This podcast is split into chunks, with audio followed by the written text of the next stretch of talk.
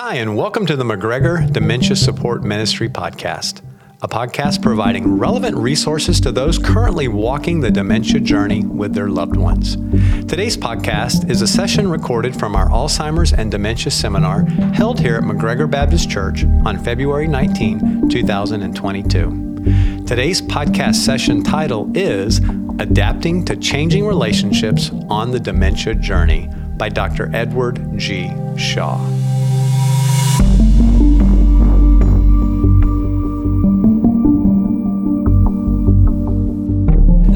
Of um, this presentation is um, attachment and challenging behavioral expressions in people living with dementia. So, I want to tell you a story that was the most challenging day in the nine years that I cared for my late wife with her, uh, her dementia. And it happened about three, three and a half years before she passed away. Um, she loved coffee. And so our morning routine was we had a back porch, and um, we would sit on the back porch and uh, we would drink coffee together. So I brought out a mug of coffee for her, and I had to go back to get the cream. And when I came back, the sun had come up over the, the wall of our patio and it was shining in her hair. And at 53, she didn't have any gray hair. She had blonde hair, and the sun was shining through. And I looked at her and I said, Sweetie, your hair looks beautiful this morning. And she looked at me and she had this absolutely blank expression. And she said, I have no idea who you are. That was the worst moment. And that day changed. It obviously changed for my, for my daughters and I because, you know, that night I went to get in our bed where we'd slept for 30 some years. And she scooted all the way to the edge and turned away from me. And I realized I was a stranger in her bed. And, um, and her behavior changed that day. And she started having behaviors that were very different than how she was in the early part of the journey and through her, her adult life. She's a very kind and gentle, sweet person. So, what happened that day? You know, obviously something in the brain changed, something shrunk, and she, her memory for her family was lost. But what was it that propelled these changes in behavior? In a sense, I want you to think about from her perspective as a person living with dementia, what happened. So that's what I'm going to try and convey with this talk. So, the, the medical term for the behavior changes of dementia is a term that I really dislike intensely. It's called the neuropsychiatric uh, uh, behaviors of dementia. I'm going to talk about the ones that occur in early to middle stage part of the journey. There's another set of behaviors that occur more in the middle to late stage, and I don't have time to talk about those today. But we'll talk about these because they're the ones you see so common early on.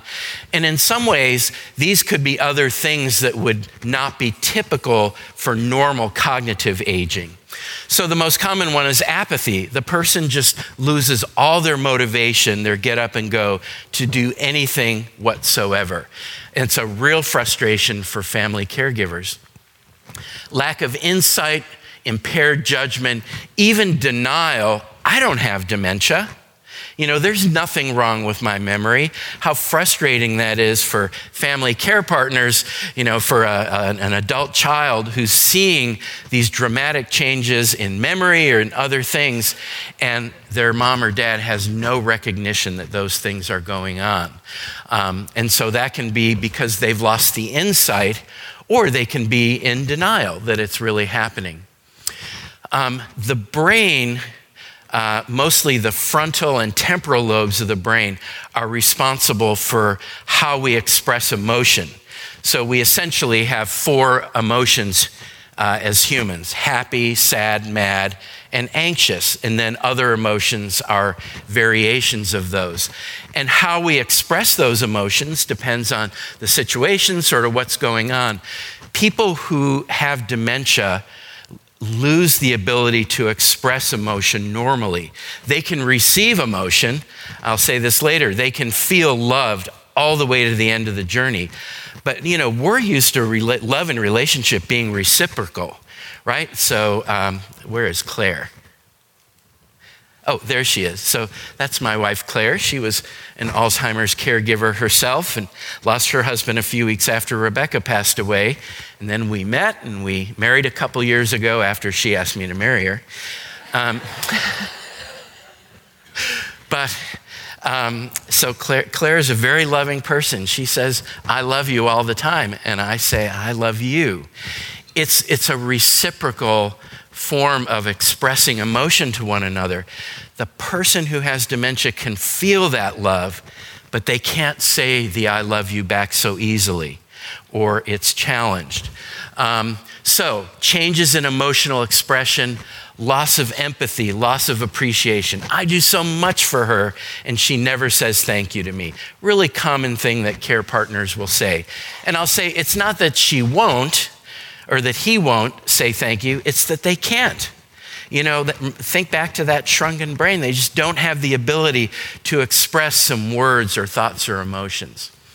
Um, with dementia, you can have change in mood too depression, anxiety, even obsessive compulsive like behaviors, even to the point of hoarding. There can be lots of mental health changes that go along with the dementia journey because those mental health wires get changed in the brain too. Other behavioral challenges, repetitive questions or repetitive vocalizations. Help me, help me. I want to go home. Or repetitive questions. What time are we going to dinner? What time are we going to dinner? You'll see an example of this in a sec. Um, and it's again, it's not that the person is choosing to annoy you by asking the same question over and over. They literally, they don't remember. It's a new question every minute. And so, um, lost identity, I gave you an example. You know, fortunately, most people with dementia know their loved ones all the way to the end of the journey. About a third of people will lose the identity of their loved ones, like Rebecca did. It's a very, very hard, hard part of the journey. Delusions. Delusions occur very frequently in people living with dementia, especially in Lewy body dementia. Um, a delusion is when you believe something to be true that isn't true. So, most of the delusions that occur with dementia are paranoid. So, paranoid is just when you're worried that some, someone is doing something to you they shouldn't. It's delusions around money. You're trying to take my money. So, Rebecca's dad, my father in law, had terrible paranoia about money. Um, fidelity. This is one of the most harmful delusions a person with dementia can have. I'll show you an example of this uh, in just a few minutes, where the person thinks their husband or their wife is cheating on them and they accuse them of infidelity. And it can be very harmful in a long term relationship where people have been faithful in that relationship. Or the delusion that somebody's going to harm them. Again, a little bit more common in Lewy body dementia where they think that somebody's going to physically harm them. And then, last but not least, is um, our brains, the front part of our brains, are kind of our brakes on behavior. Things that you think or things that you think about doing but you choose not to because it's not the right thing to do, uh, or say that's called behavioral inhibition. And so we all inhibit things that we are going to uh, uh, think about saying or doing all the time. But people lose those brakes, especially with frontotemporal dementia. Frontotemporal dementia is much more about behavior than it is about memory loss. And um, so, behaviors like rudeness, socially inappropriate comments, crying or laughing spells, uh, excessive carbohydrate binging, eating lots of sweets, these are all things that are kind of common in frontotemporal dementia and can occur in, um, in other forms of dementia too. So, why do these things happen? Um, and what I want to present to you is a framework of what's called in the world of counseling attachment. And attachment is sort of how it is that we come to like each other or to love each other in relationship. And what I'll say up front is that dementia is a disorder of attachment. That people who have dementia, they lose their attachments over time. And that has profound consequences for their behavior. So, what is attachment uh, exactly? Attachment, as I said, it's how you come to be in relationship, to like or love somebody, and to experience the joy of being together. So, we call those our attachment bonds, and to avoid the dislike of being apart, what we call separation distress. So, attachment theory, which is from about the 1950s or so, says that our first attachment is usually with our mother. And here's a picture of a mother uh, holding her child, and you know, between baby and mother, the uh, baby, it, the mom is the baby's source of nourishment, comfort, safety, and security. And for uh, those of you who have had children and or grandchildren and you've held that baby, you know from a very early age. And it's said even when a baby is born and sees its mother for the first time, that uh, those attachment bonds begin to form instantly. They probably form even before the child is born. And so we find comfort in that maternal figure. That's our main attachment figure. So we talk about securely attached children. They interact with strangers and they don't feel threatened. They can separate from their parents without feeling anxious. They can explore new situations without being fearful. They're confident and they have positive self esteem and they're socially connected. So, over their lifespan, they form numerous relationships, numerous attachment bonds. It begins with mom, then parents, siblings, extended family. Kids get into school, they have friends, they get into high school and college, they're a little bit less attached to family, perhaps, and more to their friends. Then they partner in young adulthood, they have a career, they form bonds with their, their work colleagues all through life, we have different attachments. We have core attachment figures, uh, our family primarily, and certain core friends, and then we have other attachments that sort of come and go. There are peeps. And so now I want to take you back to that morning when Rebecca and I had coffee, and imagine how she felt when all of a sudden she looks at this man and she doesn't know who he is and she leaves the back porch and goes into our home, and it doesn't look familiar. As best we could tell, overnight, um, she lost all of her knowledge of her life going back to her middle school years, where she grew up in Cedar Rapids, Iowa.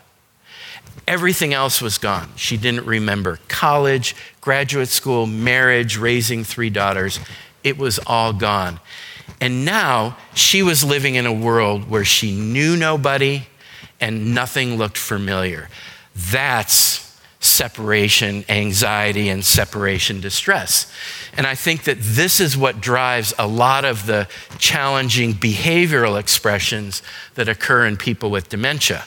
So, now for those of you who are caregivers of a loved one with dementia or know someone who's been on the journey, when I talk about what an insecurely attached child is like, you can sort of replace that loved one and see if this rings true for how they may be um, expressing themselves behaviorally. So, someone, an insecurely attached child, feels threatened by strangers. They're anxious or even angry when they're separated from their parents.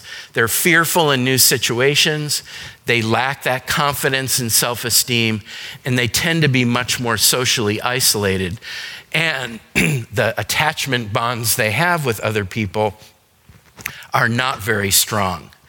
And just think about how people who have lived people with dementia who have lived in residential care. So I don't use the, so that for me, the F word of dementia is facility. So I don't use that F word. People who are in residential care, what it was like when COVID hit, and all of a sudden, they could not see their attachment figures. And the people who they might have known, the healthcare workers, had masks on, and those people were changing quite frequently. It was, it was really just, it was a terrible situation. but dementia is a situation of insecure attachment. So, what happens? Let's say this child is separated from her mother in um, a department store. We still have some of those around. Um, so, if the child and the parent become separated, uh, they both exhibit behaviors of separation distress crying, uh, calling out, lashing out, because the child in the moment feels abandoned. You know, their, their, their mom is gone or dad is gone, and they're seeking out that parent. And of course, the parent is freaking out too. Uh, when my daughters were little, they used to like to hide in the racks of clothing, you know, at Kohl's or, or something, and it would just, it would totally uh, unglue mom and dad. Now, what happens to the brain when we're experiencing separation distress is the brain starts, it changes chemically. And it changes chemically, it starts cranking out this chemical called dopamine. So the brain winds up with way too much dopamine. And dopamine is a chemical when it's in excess in the brain. So it can be a happy chemical, but when there's way too much, it's not a happy chemical. It's what drives that separation distress. And that's what I'm going to talk about in just a sec. So, what does attachment have to do with dementia? Well, a lot. Because as I've said, people who have dementia uh, they feel unattached to their loved ones because of these changes in the brain. Maybe they don't remember their loved ones like Rebecca did. Or maybe their loved ones don't look familiar because one of the things the brain does is it tells me when I look at Kim, I know her face is Kim Mitchell. When we look at each other, we recognize each other by facial recognition. And that's part of what your temporal lobe does. But the temporal lobe is what's first affected in Alzheimer's disease. Uh, that's where memory is stored. And so somebody with dementia may look at someone and it may be their family member and they may not recognize them. Or have you ever seen uh, someone with dementia who goes up to a person and they think they're someone else? Uh, it's because they have similar face shape to somebody that they know. They've lost the facial recognition for detail. And so attachment has a lot to do with dementia because it's a, it's a disorder of attachment loss. So people with dementia tend to respond in two ways. They either are seeking, so their behavior is a result of them looking for either people or things that are familiar to them, or they're withdrawn. They give up. I'm never going to find someone or something that's familiar. So the behaviors of the seeking response are, if you will, too much behavior. There's anxiety, worry, fear, panic, even anger and aggression paranoia, repetitive questions. I want to go home. When a person says with dementia says I want to go home, one of the most common vocalizations that occurs in this disease, they're literally saying this place around me is not my home. I want to go home. I had a lady, so uh, we live in Winston-Salem, North Carolina.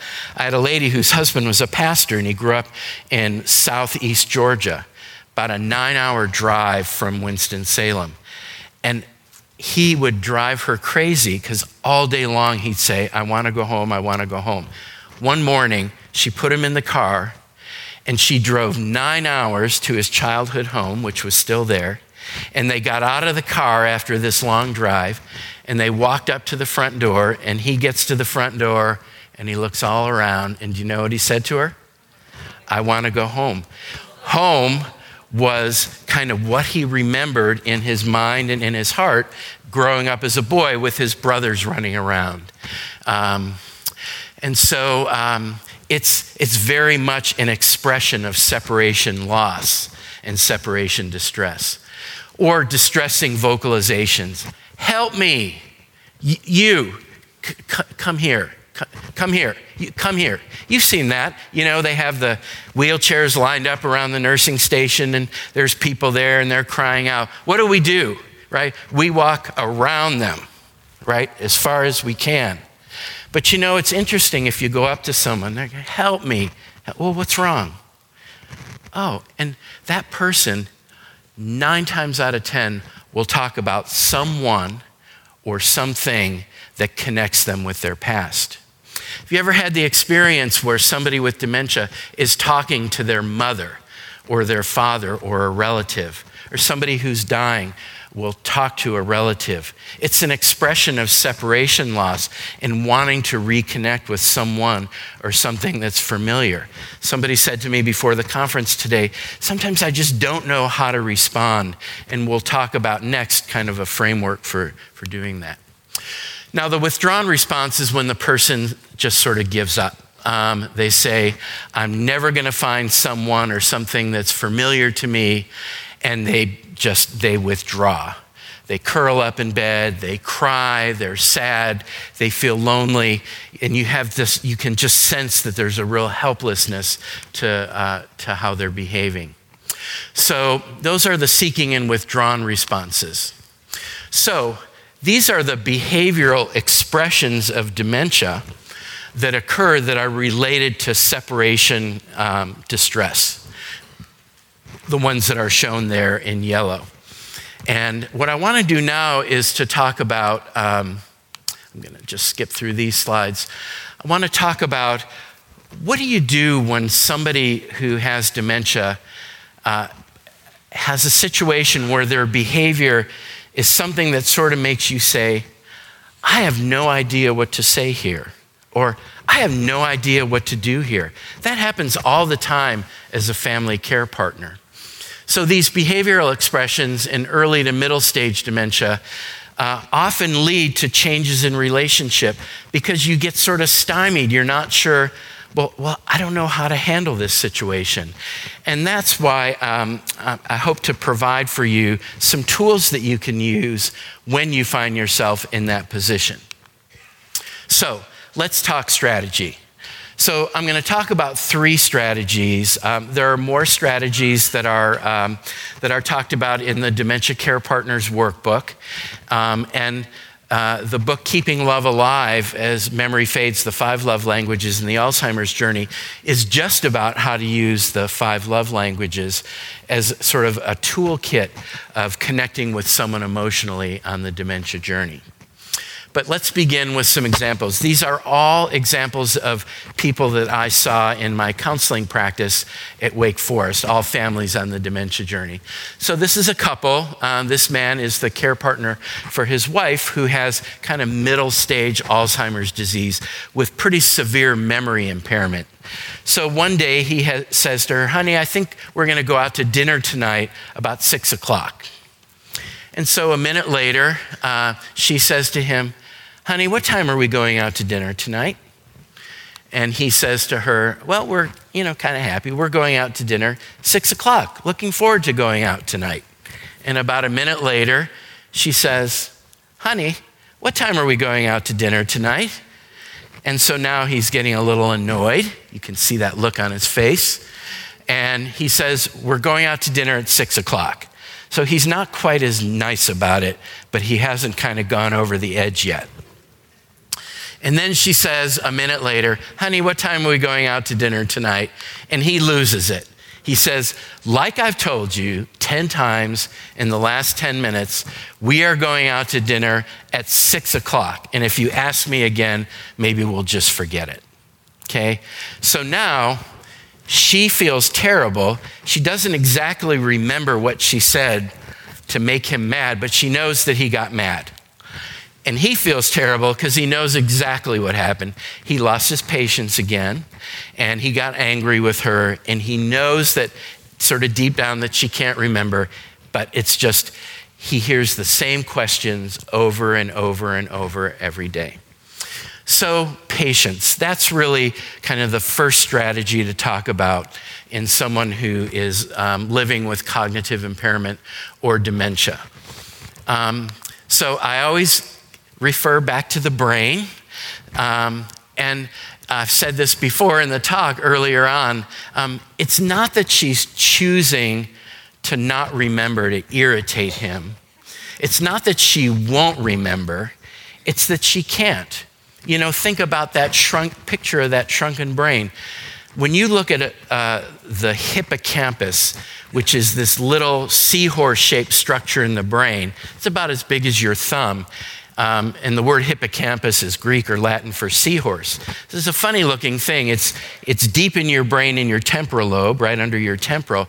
And your hippocampus is where your memory is. So your memory is just a bunch of neurons and a bunch of chemicals that help you remember stuff.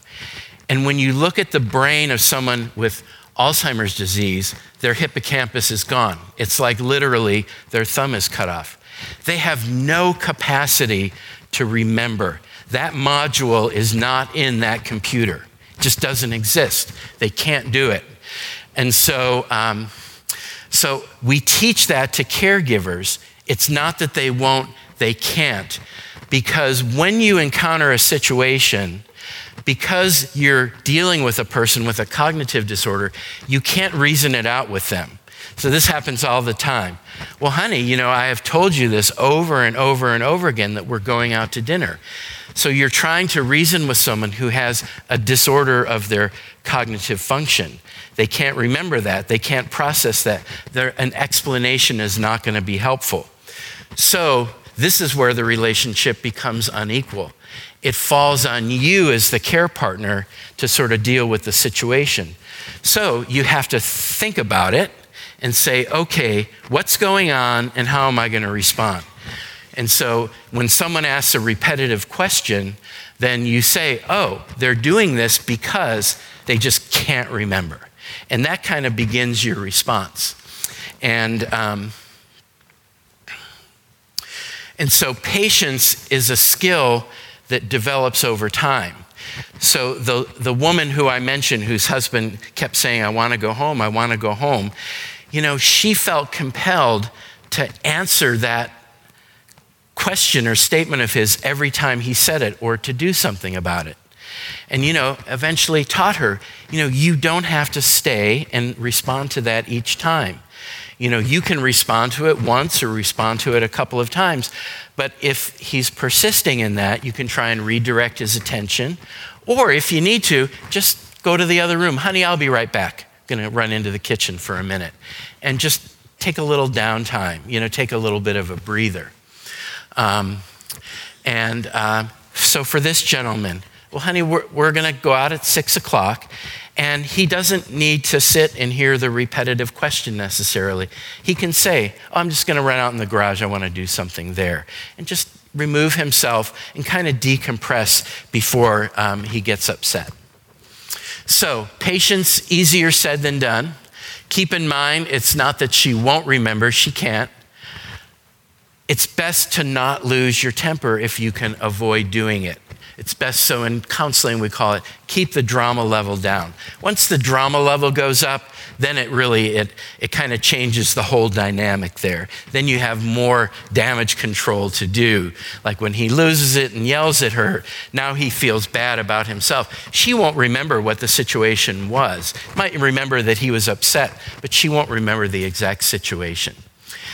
Don't take what they say personally if someone, you know, you do something and the person doesn't express gratitude, they're not choosing to just be mean and, you know, get you to do more. It's just they don't have the ability to sort of understand empathy and to say, thank you so much for helping. You help me every day. Thank you for taking me out to dinner. Um, so don't take those things personally. The battle and the victory is in your mind and this is sort of part of where the gospel fits into even the counseling skill of patience. That extending grace and mercy to the person in that situation will bring understanding and empathy. It will build relationships um, where relationships are challenged. And remember, this is something my middle daughter said to me one time. You know, Dad, you can only do the best you can do in a situation, and you can't do better. You can do better next time, but in that situation that's occurred, you know, you did the best you could given what you had to deal with. And um, you can learn and do better next time. So, second strategy is acknowledge, affirm, and redirect. I call it the AAR strategy. So, this is another true story. So, this is a, a couple. uh, the man has uh, Alzheimer's disease, and the woman um, and her husband are going shopping together, and they're in the grocery store, and a man walks by who's about the same age as her husband. And so the husband looks at his wife and he says, Who is that man that just walked by? And she says, Well, I don't know. I've never seen him before. And he says, It sure seems like you knew him to me. And she says, Why, honey, he's a perfect stranger. I don't know who that man is. And he screams out at the top of his lungs. These were not his exact words. You can imagine more hurtful words than this. You're sleeping with him, aren't you? They got married at 18 and 19. They had been married 62 years. They had been faithful to each other in marriage. She was absolutely devastated. I can still picture her sitting in my office telling this story, just absolutely weeping. And she got really angry with him. And she, she, was just offended. She was deeply hurt. She says, Why? Of course not. How dare you? And she stormed out of the grocery store. So, how do you, how do you deal with something like that? I like this strategy called acknowledge, affirm, and redirect because you can use it in any situation, any behavioral situation uh, that you encounter in dementia. Whether you're a family care partner or a friend or you're a professional caregiver, uh, you can use this strategy.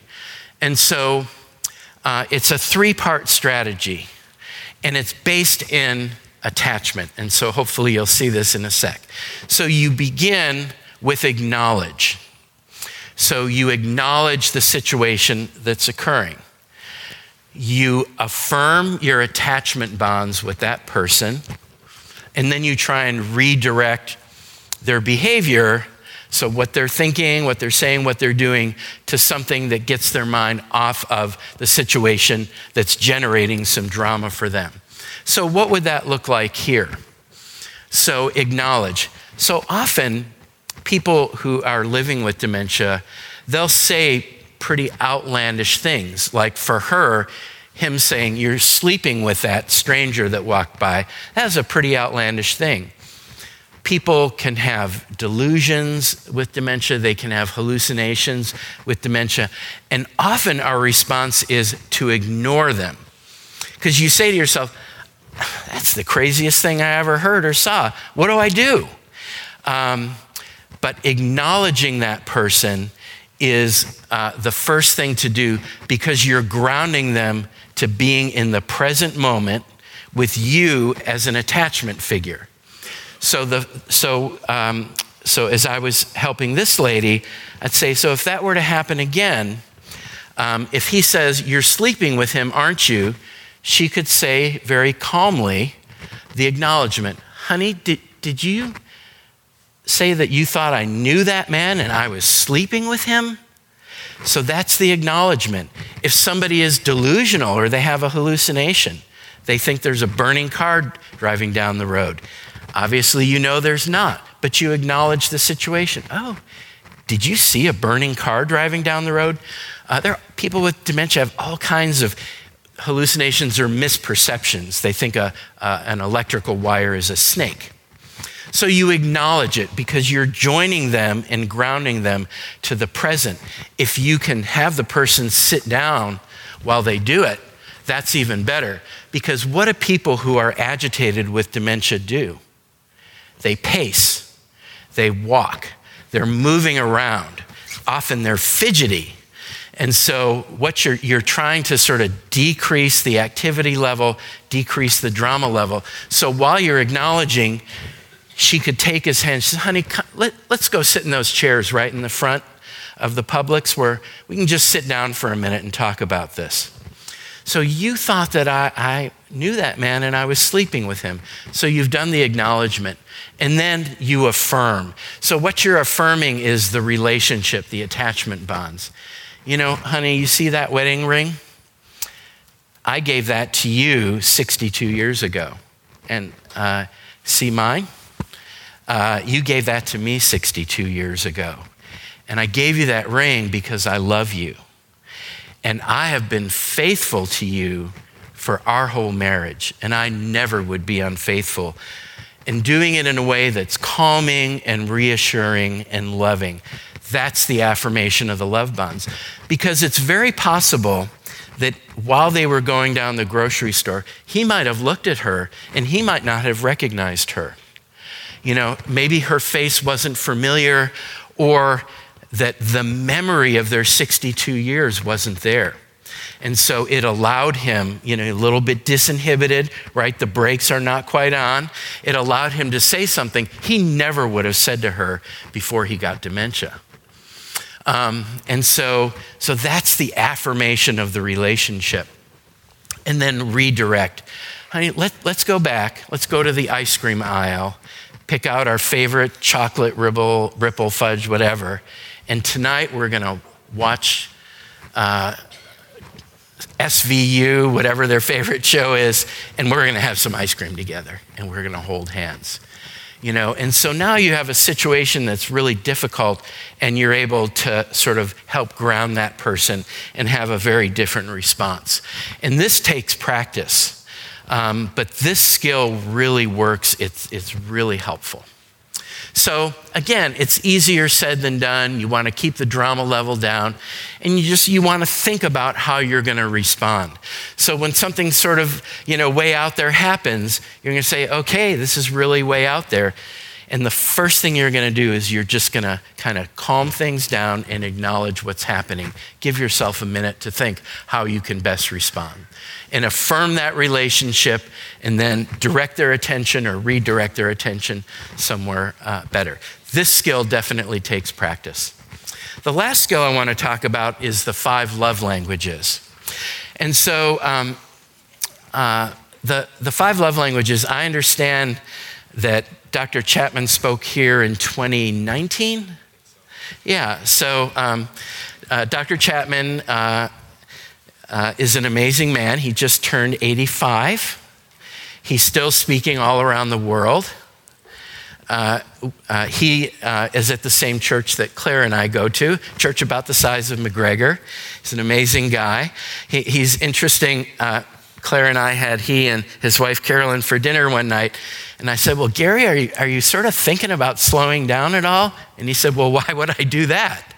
Um, he just he, he, he's an incredible guy. And he came up with this um, this i call it a framework uh, of how people communicate love to one another in relationship. So he uses the metaphor of language uh, to understand how people express love in relationship. And the five love languages oh, and he says the beginning of his book the deepest emotional need that we have as humans is to love and to be loved so I'll come back to this slide at the, on the very last slide of the day.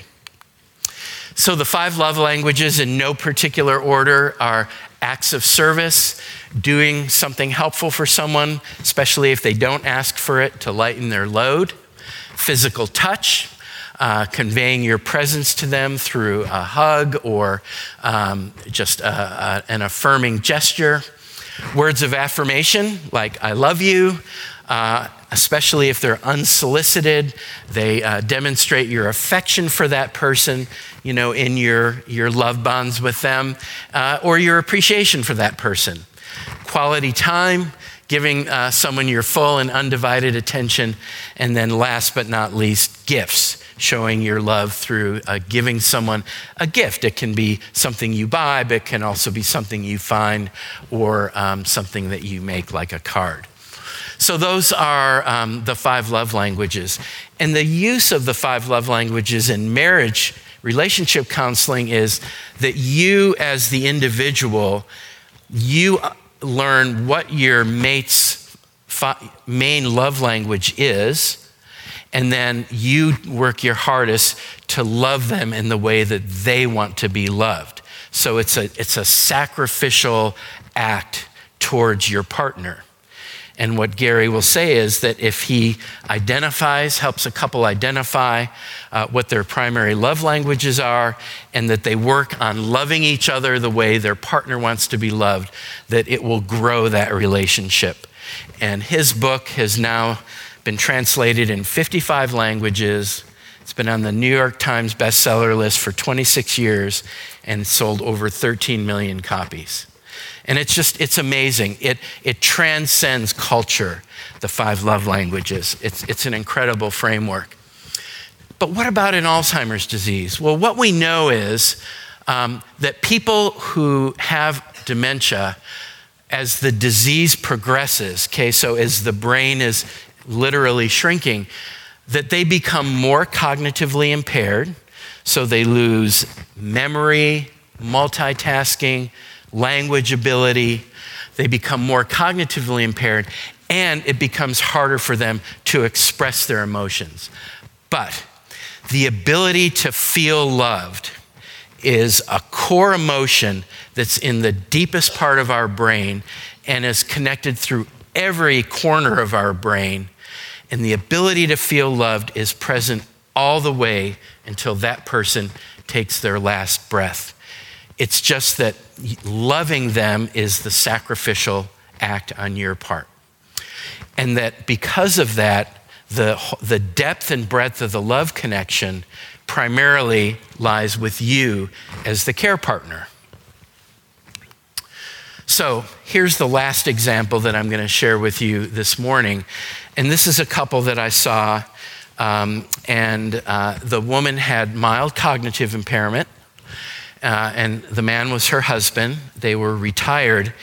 And um, they had, uh, they, they had raised um, three daughters together, and they had a relationship where he was the breadwinner and she was the homemaker, and they had very defined roles in the relationship. Um, and then he retired, so he had he didn't have his job to go home to, and she developed MCI. And all of a sudden, sort of, he took over doing everything in the house, and it just it, it crumbled kind of their partnership. So they came in and they said um, she says to me uh, and they were seated just like this picture i stole from the internet. It's obviously not them. Um, but they were seated with their backs to each other. And um, she said he he doesn't love me anymore. And he says well she doesn't love me anymore they had been married half a century and uh, she says, He doesn't let me do anything. What do you think her love language was? Acts of service. So, for somebody who's an acts of service person and all of a sudden he takes over, that's a kind of that's a double whammy for her. And he says, it's kind of a classic expression. I do so much for her and she expresses no appreciation whatsoever. What do you think his love language was? Words of affirmation. So now you've got the complete disconnect. Um, they're not speaking each other's languages. She says, I'm, I'm just so sad and so discouraged. And he said, Maybe if I actually spend less time with her, then she'll feel better. So it was, it was a broken relationship. So the, um, uh, again, your frontal lobes and your temporal lobes, that's kind of where the emotional home uh, is in your brain, and that's where relationships are seated. So, um, this couple was ripe for the strategy of using the five love languages. So, we did five love language assessments uh, with them and found out that she was primarily an acts of service woman and he was a words of affirmation guy. But what we found in the writing of the book Keeping Love Alive and using this, um, so our whole counseling team used this approach in hundreds of, of families where there was relationship challenge, either between a husband and a wife or uh, within the context of a family system um, that the five love languages you can use more broadly than just the primary love language, and you can sort of try them all in the setting of dementia. So I had this couple, after they learned a bit about the five love languages, I said, I want to give you a homework assignment. And that is, you know, at the end of the day, just sit together on the couch and turn on your favorite TV show and just hold hands and watch TV together. And so, even though physical touch was number five out of their five love languages, again, in the setting of dementia, you have to be more creative with the love languages.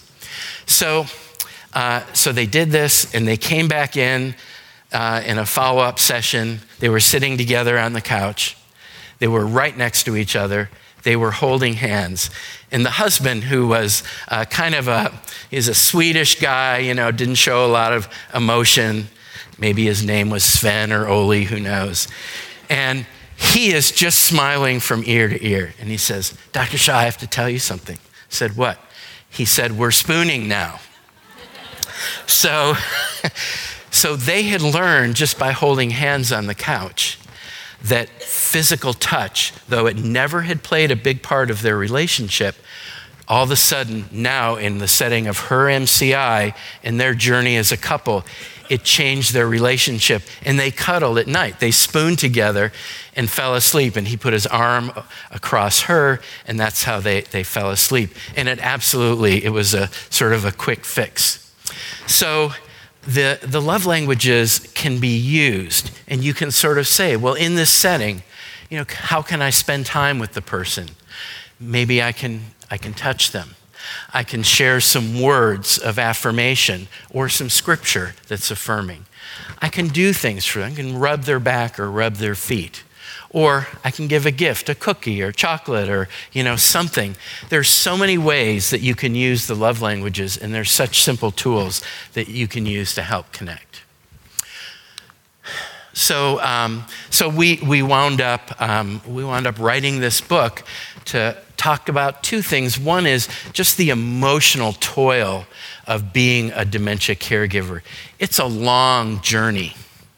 And, um, and uh, uh, and I'll talk about kind of the grief and loss uh, next. But it's a long journey, and the book talks about kind of the emotional toil of being on that journey.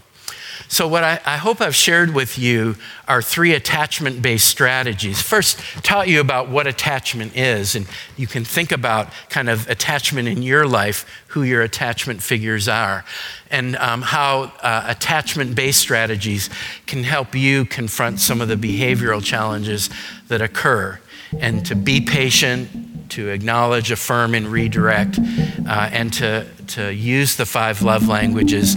Uh, that as you confront situations, that you think about, well, you know, what can I do in the moment that's going to really uphold and love this person the most?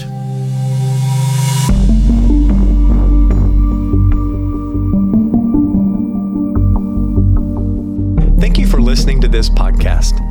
Please subscribe to this channel if you've not already done so, and also share this content with your friends.